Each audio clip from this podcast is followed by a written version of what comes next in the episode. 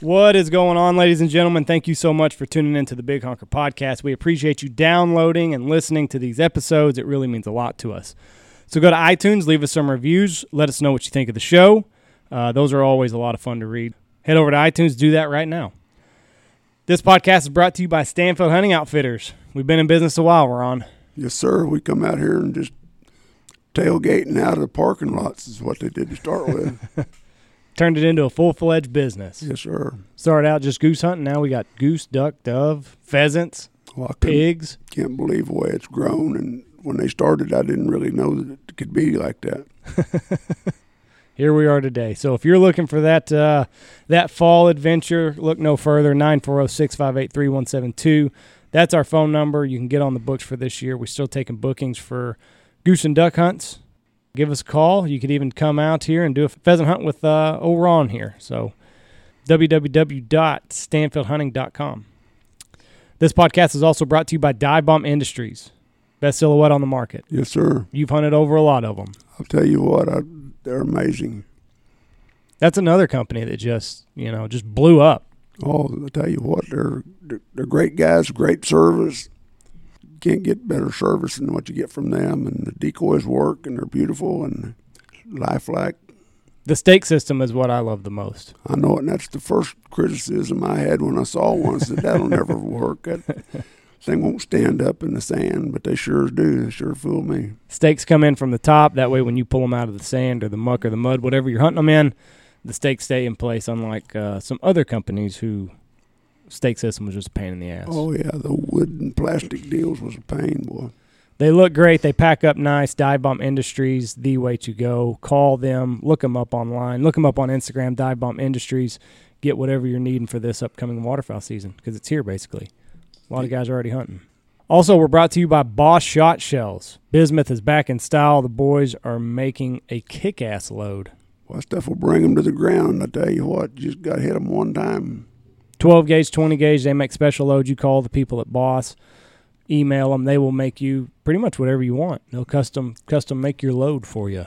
Well, it's good service there, too. And like I said, it's right to your front door. No more big box stores. They go right to your front door, so you know that you're paying a rock bottom price. Uh, you're gonna shoot the 20 gauge this year, huh? Oh, I, I shoot the 20 gauge a lot anyway, but yeah. Do that with bismuth, and you knock the hell out of them. So, BossShotShells.com for all of your shotgun shell needs. We're also brought to you by 737, the boys in Oklahoma making duck calls for all across America. Great duck call, works great. Sound good, man. Even Jeff can use it. That's how you know That's it right. passes the the user friendly test. And they're beautiful. Beautiful. You can put your put your logo on them. We've got some here with our logo on them. 737 duck calls, and they can hook you up for. They sell goose calls too. So whatever you're needing. They, they work great. Andy and Zach both, they, well, they sound good. Now, did you teach Jeff how to duck call, or he just picked that up? Well, I don't know. If you'd had a 737, it would have been a lot easier. That's right. You're right. We're also brought to you by Lucky Duck. You, if you're going to field duck hunt this winter, you're going to need uh, spinners. Look no further. LuckyDuck.com, and they can they can send you however many you need. I say you need at least a half dozen spinners if you're going to have a successful field hunt. I'll tell you what, it's amazing to watch them when you get them remotes going. And we had a hunt, the last hunt of the season. We killed about 50 birds in an hour with the whole, we had half the town out there in a blind. I, had, I had my son, two sons, three grandsons, one great grandson, and a granddaughter. And a dog that you and a dog that I trained and then produced, and then about ten more friends was out there, and we we hammered them. Boy. Just got all those lucky ducks going and let it let them eat. Those those ducks will key in on that, create a lot of motion, which is what you see on a duck feed. And uh, lucky ducks work. Get the ones with the remotes. Get the ones that are waterproof if you find yourself hunting over water, and uh, your worries will be no more. So luckyduck.com for all of your motion spinning wing needs. Uh, we're also brought to you by Sea Light LEDs. There's no more sense. There's no sense at all to set a decoy spread out in the dark. Modern technology put the put these lights everywhere. Put them on your truck, on your trailer, light it up. Turn that switch on and light that puppy up. That way you can see exactly what you're doing. No more That's you know that's the number one cause of breaking your decoys is tripping over them. Turn on those lights. You're saving decoys that way. Think of it that way. Saving your investment. SealightLEDs.com. They're what we use. And this show is also brought to you by Athlon Optics, also a U.S. made. Athlon Optics is a proud U.S. sports optic product company devoted to designing and delivering superior quality optic products and outdoor accessories at a competitive price to you, the consumer.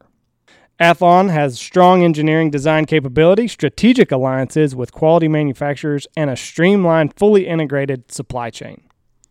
Whether you're shooting prairie dogs or scouting those geese or ducks the night before, Athlon Optics has a product that you need. So go to athlonoptics.com, get your binoculars, get your scopes. They've also got red dot sights. They got it all. If you need to look through it so you can shoot something or find something, Athlon Optics is the way to go. We're also brought to you by William and Chris Wines. Ron, you're a former wine drinker. Yeah, I've had my share in the past. You you were a sweet guy. You you like the the sweet drinks, didn't you? yeah, yeah, I love that old sweet stuff. But but anyway, they won't let me drink anymore. You made that decision a long time ago. But yeah, Cr- William Chris, uh, great wines, Texas made wines. Uh, I like the red personally. The Skeleton Key's really popular. You can find them at HEB, Whole Food Central Markets, uh, all those upstanding supermarkets. You can find William and Chris wines, or you can go to their website and try to get it shipped to you. But William and Chris wines, uh, you you you won't be disappointed. All right, on this episode of the podcast, we're joined by Jordan Milenski. He's new to the waterfowl game. Uh, last year was his first year hunting, actually.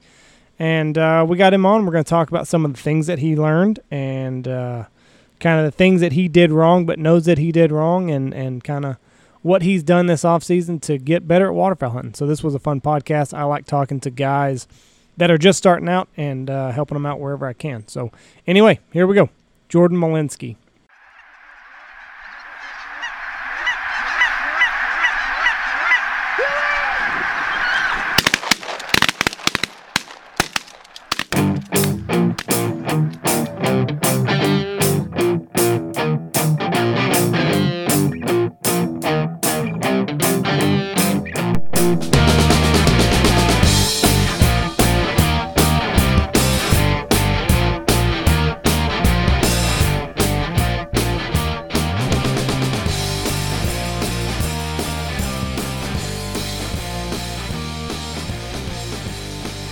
Okay, here we go. Three, two, one. Boom, and welcome to the Big Honker Podcast. I'm Jeff Stanfield. And I'm Andy Shaver. On the line today, Mr. Jordan Milenski. Milenski. How are you, Jordan? I'm doing well, guys. How are you? Doing good. Where are you at, Jordan? I am in Rocky Ford, Colorado. Colorado. Now, where's that at for? Uh, because I have no idea. East, west, south, central. It is south, southeast, southeast. Okay. How far are you from the uh, Boise City, Oklahoma? Boise City, Oklahoma. That's about I want to say a six-hour drive, if I'm not mistaken. I have to double check that. And you're in Southeast Colorado? Let, let me double check that on that one because I know from where from where you guys are, it's about a seven and a half hour drive to get to where you guys are at from where I'm I a, am. I'm a long way from Boise City, Oklahoma. Boise City is north of Canadian, Texas. Now what's okay, what's okay. what's Let me- town let me- what- let me check that real quick. what's the town you're in? Ro- Rocky Ford. Rocky Ford, Colorado. How far are you from Alamosa? Alamosa, I am right at two hours and 23 minutes away, and I am going there this year. You're only yes, I was listening to that podcast. I did catch that. you're not very far from Boise City. You're probably I, I just looked it up. It's about two hours and 40 minutes or so, I think. Yeah, it's not that far. So you're okay. I'm looking at where you're where you're at now. is there a lot of there a lot of farming there, like produce farms where you're at? Yes, sir, there is. what is it? Potatoes? No, we do have some potatoes. Not really. We actually a lot of uh, cantaloupe, watermelon, uh, a lot of corn. Hay is done around here, um, but mainly our big thing that we're known for is uh, cantaloupe and watermelon. At one point, we, I don't know how true this is. This is just growing growing up here. At one point, we were considered the, the melon capital of the world. Now, I don't know how true that statement holds or held, but that's just kind of what they they put that on the fair banner every year. You know, melon capital of the world. There's a lot of hot chicks there. We were the. w- That's what they said about us too. So who the hell knows about the watermelon capital of the world? And uh, what was that, Jeff? You asked. Uh, was there a lot of hot chicks? A lot of hot chicks in Rocky Ford, Colorado. Uh, no. How big is it? We have, uh, this is a few years ago when I looked at our population, we're just like under 6,000 people. We're, we're not very big. It's a lot bigger than Knox City. That's about six times as big as we are. Really? Yeah, we're a little small. We're just a little blip on the radar. So Okay, okay. we're going to talk to you about some waterfowl hunting, and you're going to give an aspect of the waterfowl hunting that we haven't touched on really. We we- had George Scott on, and they had only been doing it a couple of years, but you really are what I would call a green behind the ears. You wet, behind the ears, excuse me. You're very green. You I, I wouldn't disagree with you there. you you killed ten total birds last year, correct? Yes, sir. 10 total birds. And that was not, you know, in one day. That was throughout the entire season. So you worked your ass off to kill those ten birds. I'm guessing. Yes, my my best day, I shot a total of four geese, and uh, that was that was probably my funnest day out there. And that was towards the end of the season, so there were some late birds. Uh, and actually, how I got that, I had been you know scouting around, had listened to a little bit of your guys' podcast, and learned about scouting more.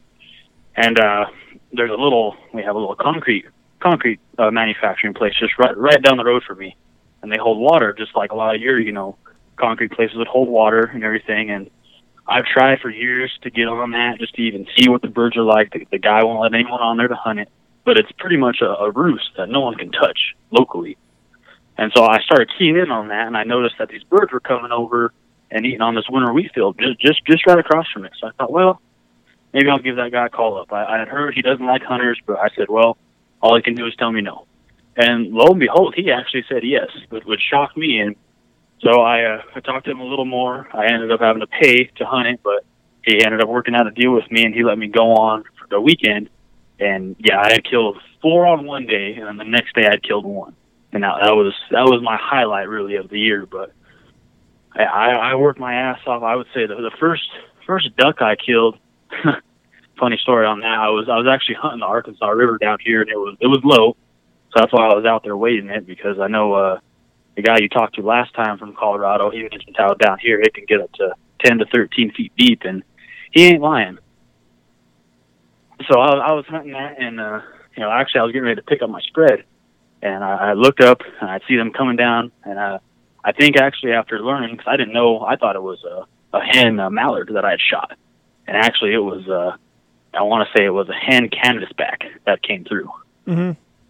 After you know looking up the species and everything like that, because it had a, a real light colored head, but no, no, no uh, bright, no, no bright uh, wings. I knew it wasn't a cinnamon teal. So you, Um, you, you couldn't decide if it was a canvasback, a cinnamon teal, or a mallard hen, right? What was that, Jeff? You were you, you confused it between a canvasback, a mallard hen, and a cinnamon teal. Yes, that, that's how fresh I was in the water. So I, all I knew was the mallards were green heads, and that's all I really knew about. when I got into this. Uh, and, I'll, and I'll be honest with that. Some people will be like, "Geez, this guy didn't know that much," but hey, this was my first year getting into it. I I did duck hunting with dad as a kid, but all I remember was bitching in the blind about how cold it was and wanting to go home.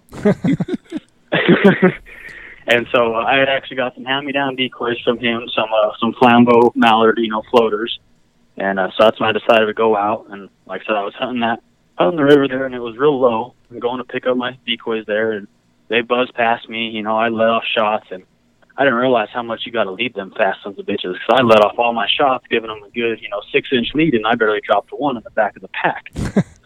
And so, anyways, I, I drop it, you know, scream, fuck yeah, you know, start running in the river, which I probably shouldn't have done looking back at it now.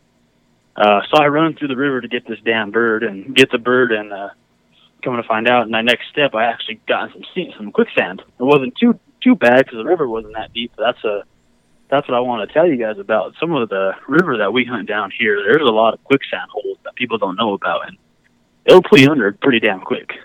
That's scary. So I, I learned my lesson on that and got, you know, scolded from the girlfriend. You shouldn't be running in the river for a damn duck. So Hmm. I, uh, I didn't do too much river hunting after that. I tried to do a lot of pond, pop in to try and just jump shoot some ducks that way. Um, I didn't ever get into the field hunting with the ducks. I kind of, you know, listened to your guys' podcast, and uh, I think you said, Jeff, you think the ducks are starting to key into getting shot in the field, so they're feeding a lot later. I Uh, think I'll I- agree to that because I, I noticed last year that all the, the ducks that I would see go into the fields to feed, it would be after sunset. They, they would not leave and go into the fields until after sunset. I, I don't know if that's as much hunting related as it's been weather related, but the de- the ducks, I know in the places that they do a flood, lot of flooded corn that they had a lot of problems with the ducks not going in there until late. And I don't know if that was Okay. from hunting or if that was I don't know if it's from hunting pressure or just the weather or what it is. Okay. So th- th- th- let's let's fast forward here just a little bit. You're learning how to hunt still. What Yes, what did you learn this past year that you're going to improve on this year? What what what are the what are some new things your wrinkles you're adding to, to do this? Uh, I'm gonna try and not overthink. I kind of, I kind of am like Andy. I'll get stressed out and worry about everything that can go wrong the night before. Uh, so I'm definitely gonna try and not do that so much because it would, you know, cause me to where I'm trying to overthink every little thing and just to let it be as it is and just you know go with it. Uh, that's one of the things I want to improve on. Uh, scouting, I I got into the game late last year. I, I decided to go duck hunting. I think a week after season started. Um, didn't do a whole lot of scouting. I didn't travel, you know, very far out of my area. I plan to go pretty far this year. Do a lot of do a lot of miles. Try and find the birds. Um, like I told you guys earlier, I do plan to go to Alamosa. Their uh, their season actually opens up October fifth, and I uh, I've actually made some phone calls, talked to the people who run the refuge to see how busy it gets, and they said I might want to wait till after that opening weekend. But after that, they said it dies down pretty good. So we we might head up there, see see what we can do on the refuges around there. I've never been on one, so I wanted to experience that, see what that's like. See, we hunted And, uh, private fields when we were there. We would just knock on doors. Oh, oh, really? Okay, I thought you all were hunting like next to the refuge there. No, I think uh, one. Uh, there were a couple days that I wasn't there, and uh, I think one of the days they might have done that. But the time that I was there, we we just knocked on doors. Oh, okay, okay. I kind of took it that you guys were hunting the refuges because there's like two or three in that area. No, But that okay, okay. and you've got Colorado. You got Colorado plates, so Yeah, yes, I do. Yes, you're, I do. You're good. Can, can you give him any pointers on location, Andy? Alligator farm. So by the alligator, Alligator farm. farm. no, there's really an alligator farm there. Yep. I've actually, uh, I think I drove by that on a school trip when I was in third grade because we went to the sand dunes, and I think we actually stopped. And if it's the same alligator farm where you can take a tour through it, yeah, I've been, I've been to that same farm as a as a third grader. How many fucking alligator farms are in Colorado? I, I couldn't tell you, but evidently there's a few over by the sand dunes. They don't have nothing else better than play in the sand and play with alligators, I guess. See, we went up to the sand dunes one day after the hunt. We went up there. They got the what is it, like a museum and type shit. We anyway. Yeah, we, uh-huh. we we went up there and it was okay. I would probably wouldn't do it again. Yeah, that, that's how I was. You know, I went as a third grader. I'm I'm good. You know, I I saw it once. If there's nothing I, you know, it's something to see. I wouldn't say you need to go there every year, but Yeah. Um, and then also, I just want to improve on my calling. Yeah, I've been working on that a little bit, but I, I didn't pick up the call at all just because I thought it was going to deter everything that came my way.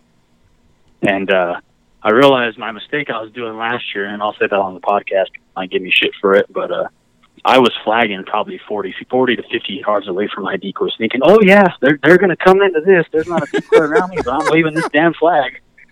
Because every person I talked to around here was like, oh, get a flag get a flag. The flag works. I'm like, well, shit, I'll get a flag. So I got a flag and I set up. And I remember I had a rangefinder and I marked my, my I think my farthest decoy away was like right at 55 yards. Kind of how I had it set up. And I could hear the geese and I could see some. And I'm over there waving that flag, waving that flag. You know, they just keep passing me. I'm like, well, what the hell? I'm waving the flag. I got my decoys out. What the hell's going on?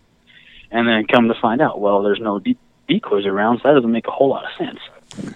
How okay? ho- How how far were the birds whenever you were flagging at them?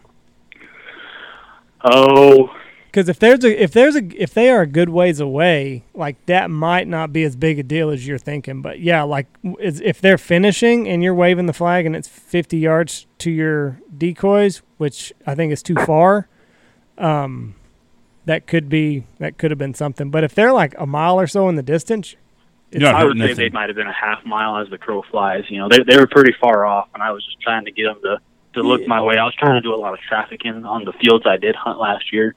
Yeah, I don't. Man, that's probably not a big a deal as you think it is because uh, all all they see is motion. All they see is motion, and I mean, birds on the ground. I think is really and really a half mile away. I mean, how many decoys did you have out? Last year, I ran one dozen dive bombs, and then I had probably, I think it's up to, I think it was like 16 of these old shells that I got handed down from my dad. So that's what I was running last year. Yeah, man, I don't think that's as big a deal as, as what you're thinking it might be. Okay. Um, okay. I, after after I listened to the podcast and heard that, I'm like, oh shit, I was that guy waving the flag when I shouldn't have been. Well, now that no, um, It's not when you blew it; it's where you were blowing it. I mean, where you were waving it from. Yeah. Um, you know, i- if you're hunting a traffic field and they're just kind of flying by you, you can't really flag too much, I don't think. Now, when you start flagging too much is when they break off, and then, you know, then you're flagging too much and uh, boogers them. But if, if you're on a traffic field and they're just flying from west to east or whatever, just from the left to the right to the field, I mean, I really don't think that you can flag too much because you're not Okay. hurt. You're not hurting anything. You're you're you're No, that- that's true. solely trying like, hey, I'm over here. So, like, you're not hurting anything. But now, if they're coming in and you're flagging a bunch, that's when you can hurt things, and that's when you kind of need to uh, have a little bit of discretion when you use it. Okay. Does that make sense? Oh yeah, that makes perfect sense. I appreciate that. Do you have anybody around you that hunts that you can hunt with? I, I've hunted with a buddy of mine uh, a few times last year. Our, our schedules really never worked out though, to where we could hunt the days that I'm off work, that he was off work. So we got a few in. Uh, we actually, me and him, we hunted the river once last year, and uh, that was a, that was a cold morning. Uh, it started to snow as we were sitting on a little sandbar in the river there, and yeah, we we probably stayed out there another hour after the snow started coming down. We called it a day. We had nothing flying. It was it was cold and wet that morning, but uh, for the most part, no. I, I pretty much I've hunted by myself last year. I see, oh, I want to maybe a half dozen different guys throughout the season hunting different fields, and and I, I'm like you guys. You know, if someone beats me to a spot, I'm, I'm gonna let them be. You know, I, I this year I might go and ask, hey, you think mind if we hunt together? If they say yeah, awesome. No, I'll be on my way. But I never really understood how some of these guys, how you know, on some of the other podcasts, you guys talk to them how these people are just setting up 25 yards away, and just that that's that's so crazy to me because you're screwing yourself, you're screwing the other guy, and in a sense, you kind of might be screwing that spot. if you have all these guns in one spot, those birds are going to get educated, educated depending on how many birds you have in your area. My my, So, bet. there- Go ahead. so there was there was times like I said I got up late a few mornings and that was my own fault and that's something else I need to work on this next year is getting up on time. and uh, I, I would get out to the field late and I'd be guys set up and I'm like, well, I'll try something else. And uh, actually that was how I got my first goose. My plan to hunt on a, a walking access field near me. Uh, some guys beat me to it. They're already set up, so I you know kept driving around the rest of the morning. It turned into into mid morning. And I'd actually found a little a little loaf there even a little little winter wheat field half half cut corn and I uh, got the guy's number gave him a call you know told him who I was said there's some geese on his field if he minded if I wanted to try to shoot him and said no go right ahead I have no issues with it so me being the you know the expert hunter that I am thinking oh I'll sneak up on these geese I don't need decoys so I drive down the, the farm road there pull up on the side of the field and I'm probably every bit of 200 yards away from the geese. So I start, you know, crouching low, start moving my way into the field, and I can I can tell they can feel the pressure. They're moving away from me, moving away from me. I finally get with what I think is a decent shooting range, but after looking at the video, they're probably still 70 yards out there. Take off in a sprint, and they start, you know, flying away. I let off some shots, and you know, cripple one. Take off in a sprint, you know, I'm happy as can be, like a kid on Christmas. 'cause I finally shot a goose so I'm running in this damn field. Uh, I get the goose, and I know you got to wring their necks. I thought, okay, so I give it a little shake, walking back. It's not, you know, doing anything. I get to where, where almost where my truck is, and I, uh, I lay him down. So I go look to pick up my shells. Well, I see his, his neck still up. I'm like, oh, you're still alive. So I grab the little bastard again, get him a little ring, throw him on the ground, and he's laying there. I go to walk to get my shells. Not even two steps after I take a walk or t- take off to look for my shells.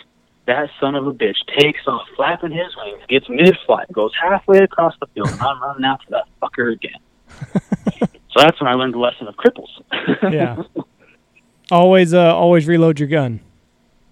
Yes, I didn't have shells on me. It was because I, I, I aimed at the bastard and pulled and clicked. I'm like, oh shit, I'm out of. Did you ever, uh, So- did, you, did you ever master the art of wringing the neck? I did master that. Yes, I finally did master that. Good.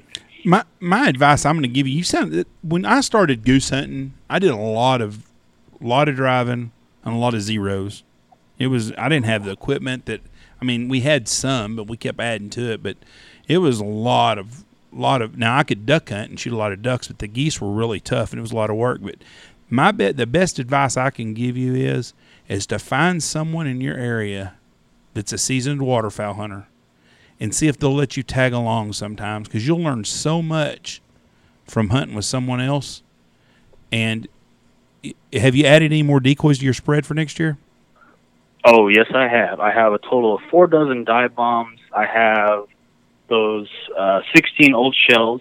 I got four new shells, uh, some bigger flambeau shells, and then I actually have a uh, a half dozen avions and then a half dozen full body tangle free. So I added some full bodies in, but I'm I'm leaning towards the the, the silhouette route because those two bags I have of full bodies they're they're heavy and I can tell I'm not gonna like lugging them around into the field. well, the, for for what you have to shoot big geese, you've got plenty of decoys.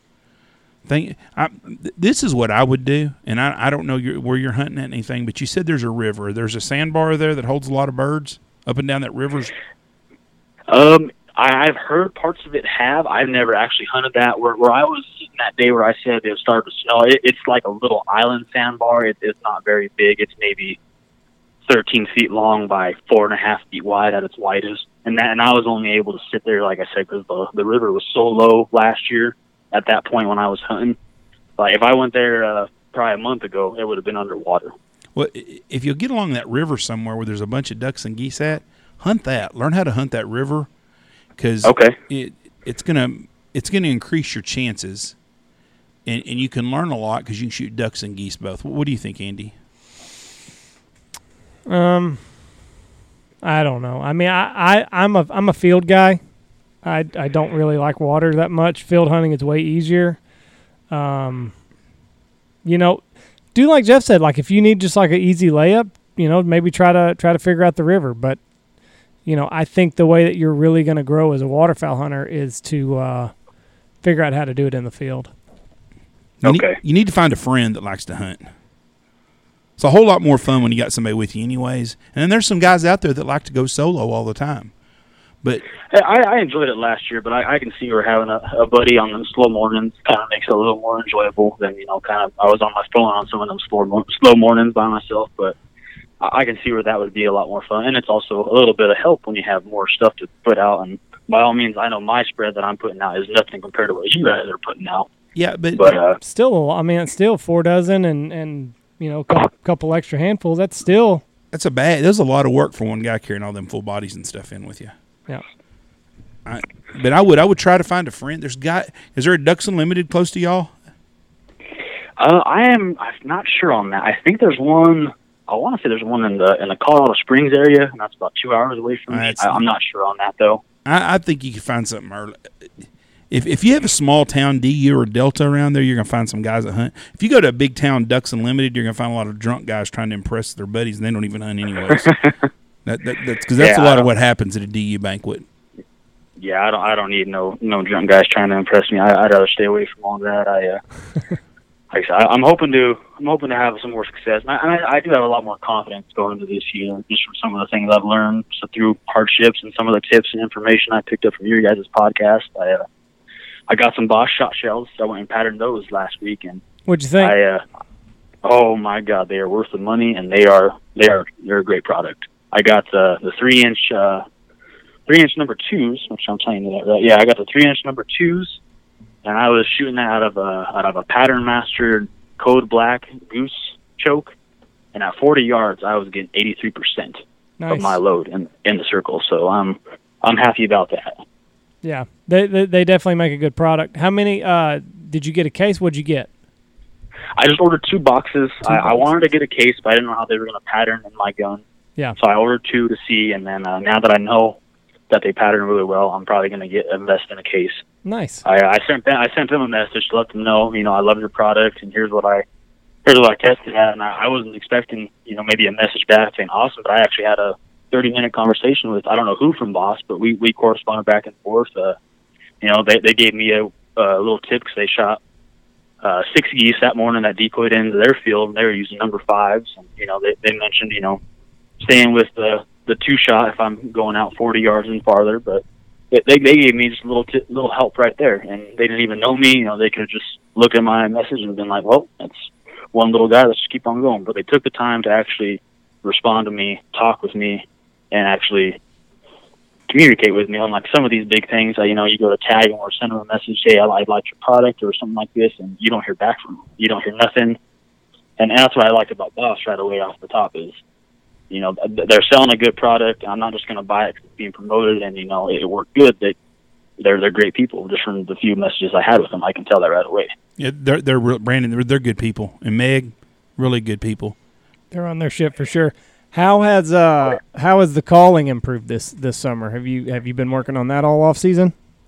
I have. I was actually. Uh, I've been listening to a few of. Uh, I, I'm going to butcher his last name, Scott Therian. I think you guys you guys have had him on the podcast. Trying caller.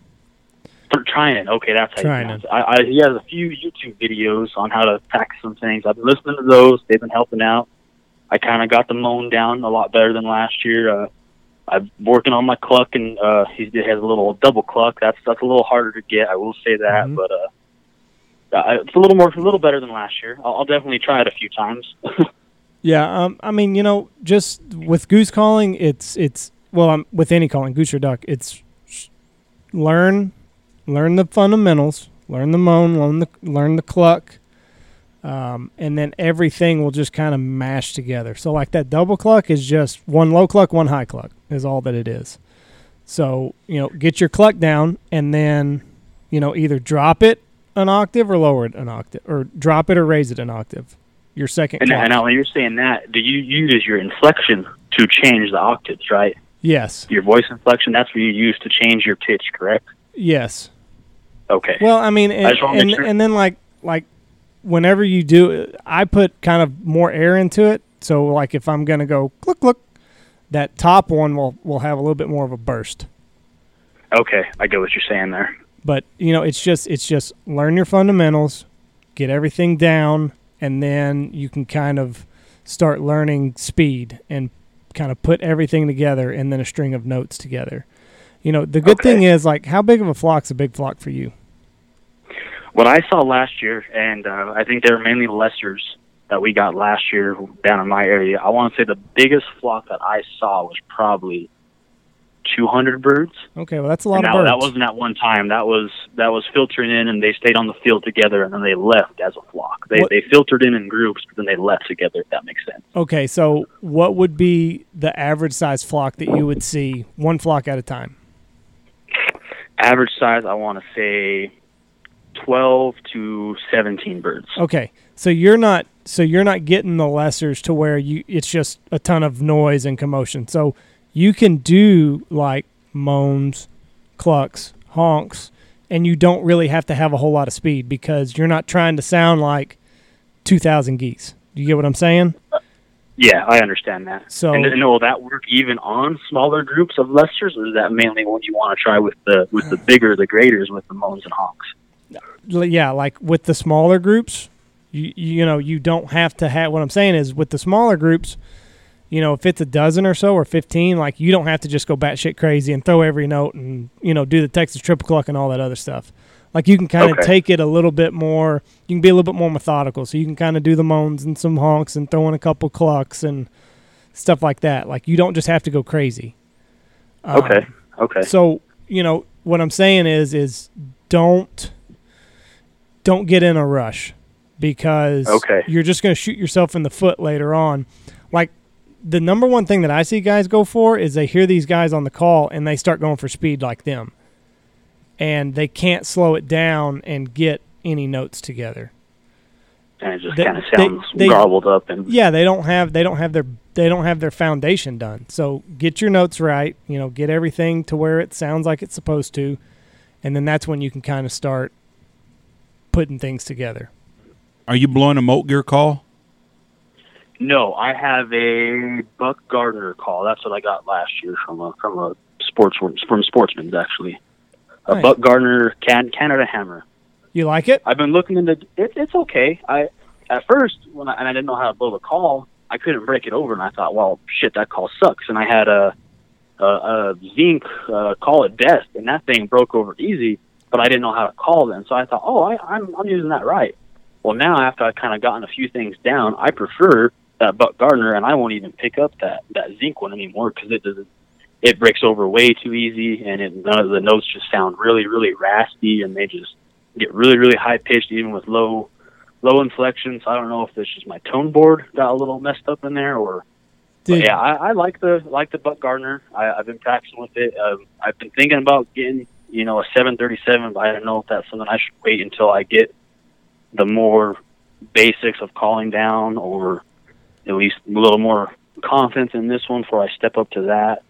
Is uh, now each call is going to blow different. Is the Zink call is the reed shaved? That might be why it's breaking over so easy and has such a rasp rasp to it. They might have shaved the reed, and I bet that Buck Gardner, if you got it at a sportsman's uh, warehouse, you said, I bet it is not shaved. Okay. And And, now, that's- and I, that's I'll, gonna- be, I'll be honest. Do you explain that to me? Because I don't, I don't really get the whole shade versus non-shade, and, I, and some people might give me shit for that. But No, no, no, you're good. Um, so basically, that reed, the the white part that's in your guts, is Uh-huh. that that's the reed, and it's just a piece of plastic. And what guys will do is they'll take just a knife, and then they'll take a couple layers of that mylar off, because that's what it- it's mylar. Okay. So, So- if it seems thinner, it's shade then. That yeah, and it should have like uh, it should have like knife marks. So like if you look at them side by side, a reed that is not shaved will basically be smooth, and then a reed that is shaved will kind of. I mean, you'll you'll see that it's it's kind of a reed that's not shaved will be smooth and shiny, and then that reed that's shaved is going to kind of be roughed up, and it's not going to be as shiny. So you could look at them side by side, and you could tell if it's going to be shaved. And what a shaved reed does is um, it's a lot easier to break over notes. So that's probably why it was so much easier on the Zink call than it was the, the Buck Gardner call because it's probably shaved. Okay, that that makes perfect sense. Now I'll have to check that out and see. And like I mean, because that the Canada hammer, like it, you just got it off a shelf, right? Yes. Oh yeah. Yeah. Off the shelf and then then left the store. I'm betting. Um, I've never blown one, but I'm betting that reed is not shaved, and I'm betting that the Zink one is. Is going to be your main difference. So the the Buck Gardner probably takes quite a bit more air to blow, a little bit Yes, deeper, yes, little bit deeper tone. If I'm Yes. guessing, yeah, I would bet it's not shaved. But Okay. you know that's just that's one of those things like you know you just got to a lot of guys don't really care for a shaved reed because like you said it breaks over too easy it's a lot higher pitch um, a lot of guys will just run a full reed and let it eat. So that's just personal preference. Okay. that's that's just one of those things that you're just gonna have to figure out what you like and kind of find a call. Um, you know tony god love him his favorite call is the Knight & Hale Magnum Clucker. He will not blow anything other than that it is a thirty dollar Okay. call uh, from Cabela's, Wow. and I mean, I think I paid. I think I paid thirty five for my butt gardener. yeah, I mean, he won't blow anything else. He's tried everything else, can't make it sound right, and that's the Magnum Clucker is what he loves. He might have a record for Magnum Clucker, the geese being killed. He over might, it. he he he has, uh, yeah, he has bought his fair share. I think you know, when they look at their sales, uh, I think ninety percent of their sales are going to Tony every year. You know, he, just, he just buys them all the time. Now, in all, in all fairness to Tony, he's probably killed more geese over a Buck Gardner call than Magnum a Clucker. Magnum Clucker than anybody else in the history of Magnum Clucker. But oh, but Shit. but it's you know it's what he it's what he likes to run. It's what he can run, and he's tried. Like the we get so many guys from different areas, and they'll have the new call, the new it call, whatever it is, and he'll Okay. blow it, and it Yeah, I just got you. doesn't sound right for him. So he goes to what he knows. So Oh, and that, that makes sense. You know, I, I agree with that. It should be on what feels best to each individual person. You know, if if a guy enjoys, you know, to go wear sitka all the time, my God, he can go do that. Or if another guy likes to just wear overalls and a plaid shirt, then that's whatever works for them. I, I'm all for that. It's hard to teach uh, an old dog new tricks. about it. Absolutely.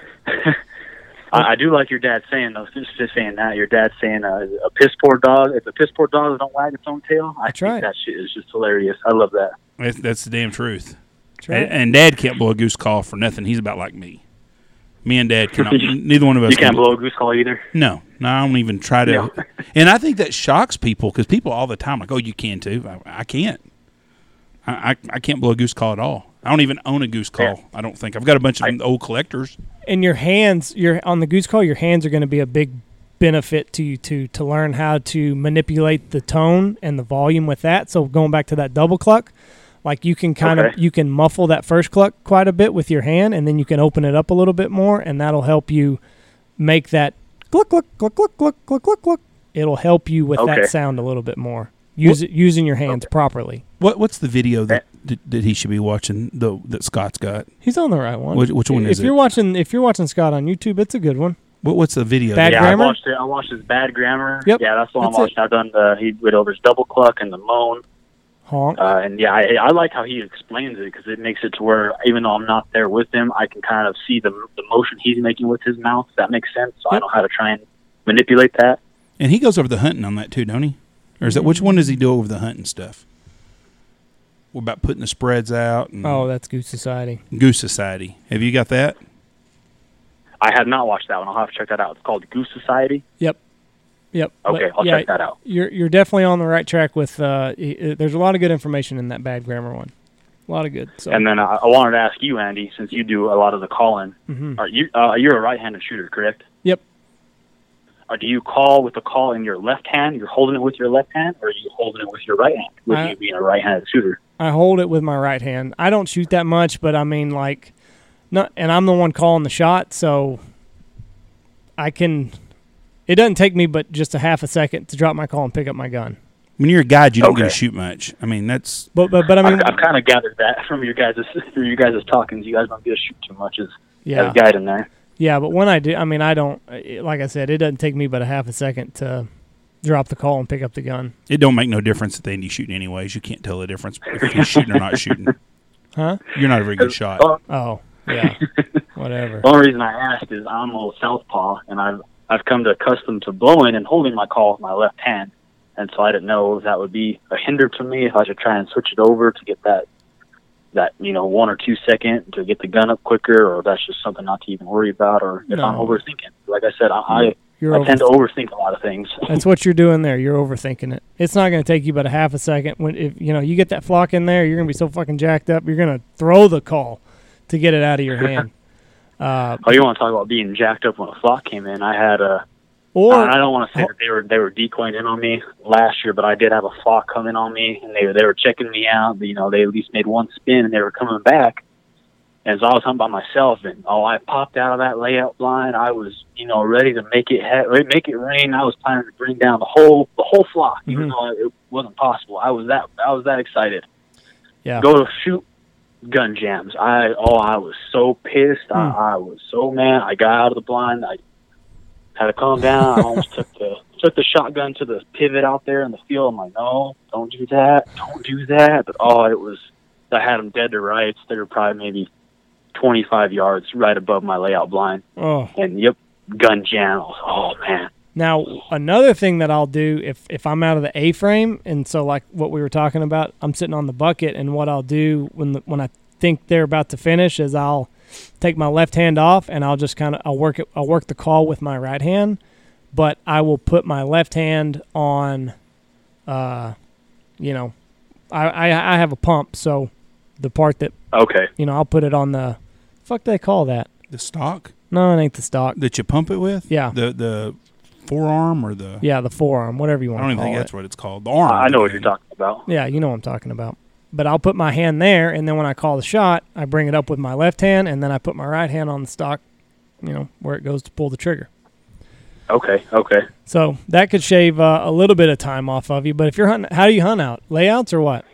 I, I got a layout blind. It was on sale uh, last year, so I got a layout blind because when I first went out, I didn't have nothing. I I I thought just getting a few corn stalks and laying them over me was going to be enough, and it it didn't work out. I'll tell you that. It, it was cold, Yeah. so I got a layout blind. Uh, I, I used it a few times last year, and I will say it it isn't the most comfortable when that wind is howling and it's a little bit rainy outside. It kind of helps keep you out of the elements. Yeah. Um. So. What I mean, you could switch like if they're if they're going to finish and you know that you're about to want to shoot, switch your hand over because you know really like you're just going to be doing a couple finishing notes. So like it's it's not going to be anything complicated. So like okay. you could learn to do like you know just a little bit with your offhand. That way you can have your your hand ready to go on your gun if you're that worried about it. I wouldn't worry about it that much though. Okay. Okay. I would just fling the doors now, open. uh, I'd drop my call, fling the doors open, and let her eat. Okay, and uh, I I wanted to ask, why, why do you have a pet peeve of uh, guys having their Instagram videos and then they flip open the layout layout blind doors and then uh, it's nothing? Why is that your pet peeve? I found that funny because I, I get pissed off with it too. I'm watching the video and oh, they're about to hammer these geese, and then all of a sudden it's I just see it. I just see the bottom of their layout blind. Well, I feel I feel fucking cheated. Like, listen, I got two, I got I got two kids. I got I, we do three of these a week. We got we work out here. I've got another job. I mean, I feel fucking cheated. My time is precious. And if I devote fucking forty five seconds to watching your shitty fucking calling, but I want to see these, I want to see this flock get hammered, and then you drop it in the boot bag of your layout blind, like I'm fucking done with you. Unfollow. Hey, Thanks, Jordan, Oh, but I hope I never funny. see you I- I- again. are you on? I- Are I you on get though. Facebook, I'm with you there. Jordan? Are you on Facebook? No, I do not have Facebook, sir. Just on IG? My uh, my my significant other does. Would that be your wife? Girlfriend. Uh, common common law, basically, you could say we've been living together almost five years now. Okay. I don't know why you don't have a Facebook, but she does. But anyways, if you if Well, I I can explain that real quick. well, that's just okay. That's I, had don't want to get into your personal stuff. If you got caught cheating or something, we don't want to know about all that shit. No, no, no, no, no, no, no. It's nothing like that. I just I was dumb as a kid, and so I've never just gotten back into it with Facebook. I I, I was dumb as a kid with it and didn't know how to use social media, so I just never went back to it. It's nothing like I'm I'm in trouble and can't use it by any means. I just Well, the reason I why- never really thought that. the reason I ask is we have a private group. The the Big Honker Podcast private group is a closed group. And if you were Okay. on it and a member of it, I would bet you that someone listening to this hunt some in your area would probably welcome you to hunt with them because that's happened on a lot of different groups. Guys have been on here.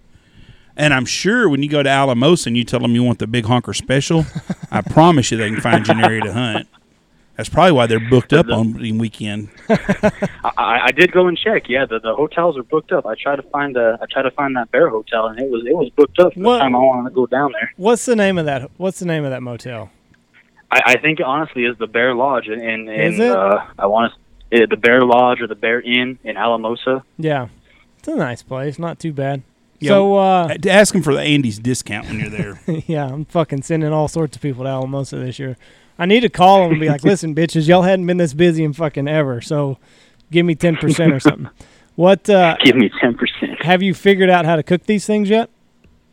Uh, yes, I actually I did cook geese last year, and I was I was going to tell Jeff that if I ever come down there, I would like him to try it because I think I might be able to change his his perception on We- how geese taste. You're you're you're fucked on that. It ain't happening. We've got, uh, well, first let, let's hear, you know, we got world-class chefs that are, ha- that have offered to come down here. So how have you learned to, uh, they, they've offered to come down and change Jeff's mind. How have you figured out how to cook them?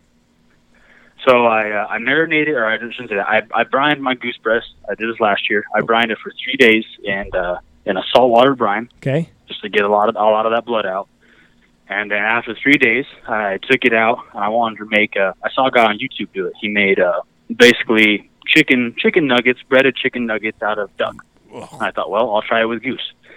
So I uh, I followed his thing. He's pretty much he he he did a different type of brine. I only think he did it for a day. I did I did mine for three days, and I went and I got a egg egg, flour, and then I was going to do just plain breadcrumbs, but I thought I, I'm going to give a little flavor. I did a garlic and herb breadcrumb Mm-hmm. mix, so I did that to to bread them and everything, and then I just fried them. And I will I will say this: the only thing that I wish I would have done differently was tenderize them before I breaded them and fried them. It was the only thing. They were a little tough, but god damn, they were good. Why don't you just eat some chicken? Just eat some chicken, he says. oh, you know, it's it's in the freezer. I might as well get some use out of it. You uh, you know, you're on something. You could do like uh, like steak fingers with it. You could, like you said, tenderize it, get it real flat, and kind of maybe maybe not do nuggets, but like strips, and just have like steak fingers.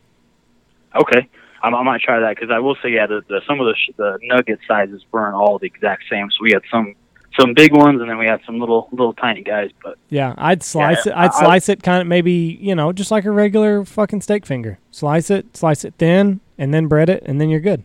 Be a little bit more tender that way. Let me tell you something. I just did a check on on the internet. It's called, it's called the Grizzly Inn. The grizzly, The Inn. Grizzly Inn. the grizzly. Inn. Reviews terrible. Needs to be condemned. Rooms look like something from a horror movie. Well, you know, It's a two star place. Well, when I that, that stayed depends there, on what you're going there for. yeah, when I stayed there, the movie uh, No Vacancy came out with Kate Beckinsale, and uh, it does. Ha- the rooms do have a little bit of that fi- that vibe, but you know, they, you get hot coffee in the morning.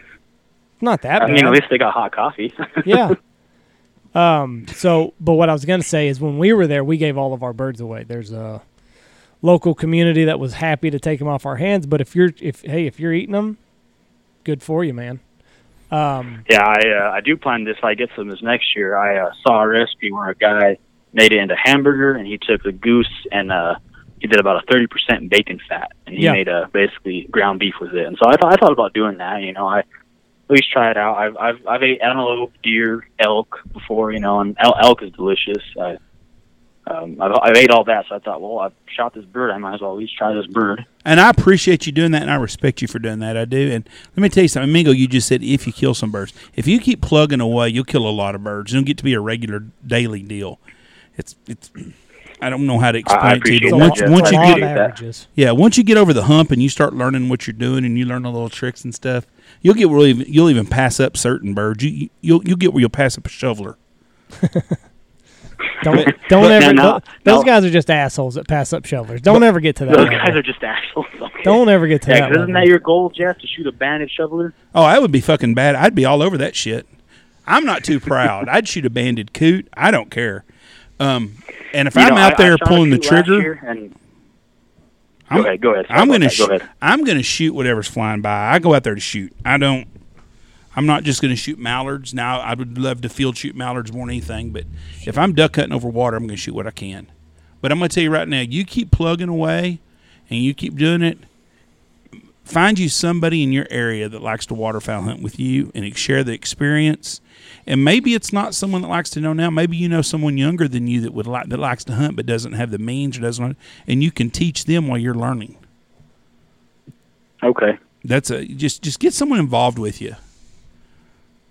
Yeah, I- I've tried to try to get my dad on a few hunts. It's just with his schedule, and he lives uh, he lives an hour away from me, and with his schedule with work and with how things go, it's it's kind of hard to get that plan. But we, we we are shooting to at least do one hunt this year with geese together, so So that, what that'll be fun. I'm, I'm looking forward to that. what got you back into waterfowl hunting? You said you did a little bit when you were a kid with your dad, but then stop. What got you back into it? You know, honestly, um, you, you guys touched on it, and I can't remember which podcast it was, but you uh, you said, Andy, you know, if if if you're struggling to kind of find, you know, you know, s- I don't want to say purpose, but if you're struggling to kind of find your way, you know, you can try something else new, and and I, I was at that point in my life where I just kind of I didn't know what was really next for me. Kind of, I don't want to get all you know sappy or anything on you guys, but I just I didn't really know what I was going to do next, and Yeah. uh, I I had done some hunting with my dad. I'd actually uh, this was just after I got back from my elk hunt with him, and I that was the first time I had hunted in years with him.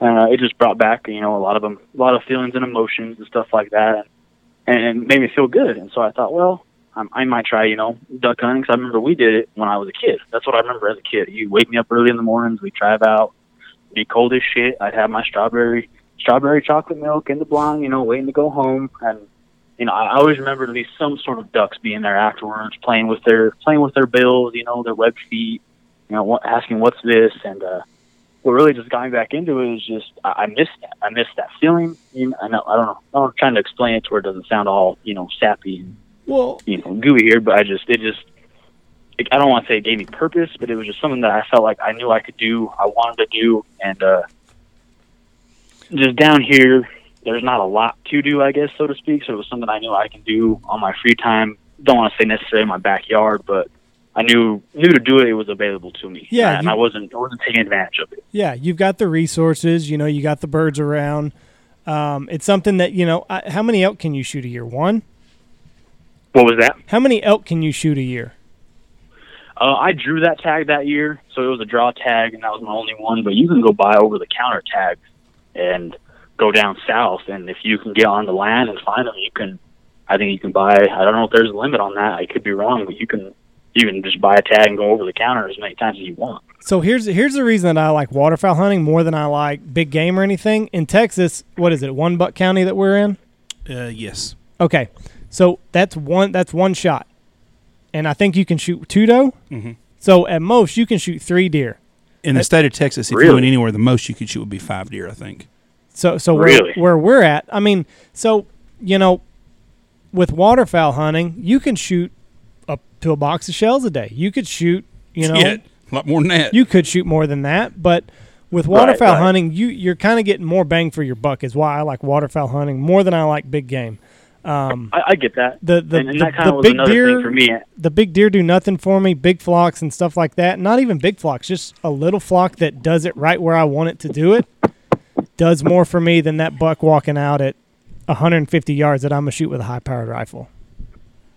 Oh yeah, I, I get that, and that's kind of also for me. It was I knew I could go, you know, big game hunting if I planned it and with my dad and everything. But I, some of these places where I had to go, I knew I didn't have the personal resources to try and do that, and so that's also another thing. It was, you know, and it, it is expensive. You want to get into all the gear of, you know, waterfowl hunting, but I got lucky. I had, I think, two dozen flambeau decoys. My dad gave me duck decoys to start out with, so that was I was started off and I was able to go out on the weekends in my own, you know, like I said, in my own backyard, so to speak, and, and do this every weekend if I wanted to. Yeah, And, and there were some weekends I couldn't, you know, things came up and stuff like that. But if, if there was a time I could last season, I was trying to get out there at least at least to go scout in the afternoon, see if I can go find some different birds. Uh, you know, trying to find these little sloughs and little, you know, ponds that hold water, see if I can jump jump some ducks. I shot a a lesser scaup on Thanksgiving last year when we were when me and my buddy went out to go uh, jump shoot some ponds that we knew had a little bit of water in them. but you, you're you're so right. You know, and I think it's important to do things that you suck at. Uh, waterfowl hunting, in my mind, there is a lot of finesse and a lot of t- and a lot of tactic that you have to use each and every day to be successful. And I don't think that you get that uh, with big game. So, um, my hats off to you for diving in, you know, balls deep and trying to uh, figure this out. My hats off to you, my friend. Um, Thank you, thank you. I'm I'm loving it. It's it's been a journey, and I I know I'm going to learn something new probably every day, and that's that's also what drives me to keep going out there. Because I I just from listening to your guys' podcast each day, there's something I pick up. I'm like, oh well, shit, I could try that, or oh maybe I'll try that, or you know, you had a it was an older one, but I believe you guys had a named Dave Reese, a real real renowned guide who used to guide for you guys. And Yep. How he was talking about how he uses pivots and things in the field to his advantage. Yep. I would have never thought that. I last year I hunted a field that had stuff like that. I steered as far away from it as I could 'cause I thought, oh, these birds aren't going to want nothing to do with that. right. But Yeah. now this year, if I can get back on it, I'm damn well going to use those to my advantage. Yep. That's right. Well, my man, you've uh, you've got my uh, cell phone number now. So if there's anything you need during the season, don't hesitate to uh, send me a message or give me a call or whatever. But I'll be uh, be happy to help you in any ways that I can. I, I appreciate that, Andy. And uh, and Jeff, I'm I'm going to look into the Facebook thing. I'll I'll make one up so I get on that. I just I don't want you to think that I'm I'm outlawed from, no no from no no. Just whatever you like whatever you do, don't do the uh, joint account with your with your old lady. That You'll it- catch hell over that Oh shit. God, no! I- I've seen people do that, and I'm, I'm I can't figure out who whose account is this. You know, how does this yeah. work? That that that just means that his balls are in her purse. So, But but the don't clo- the closed group's a good place to meet some people, and you'll probably find somebody in your area. But we appreciate you being on with us, Jordan. We wish you the best, and we'll call back this winter and check on you sometime and see how you're doing. I appreciate that, and uh, appreciate you guys having me on. It was it was an honor. I, I was very excited to do this. I, I can't wait to listen to it. I uh, I wish you guys the best this year down there at Stanfield.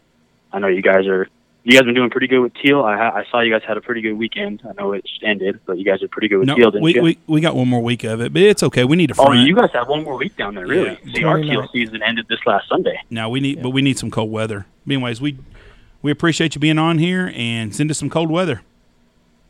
Yes, sir. I'll, I'll try and do that, and uh, appreciate you guys. And you guys have a good one. God bless you. Stay out of those pot shops. Thank you, and God bless you. Yeah, I'll, I'll be sure to do that, Andy.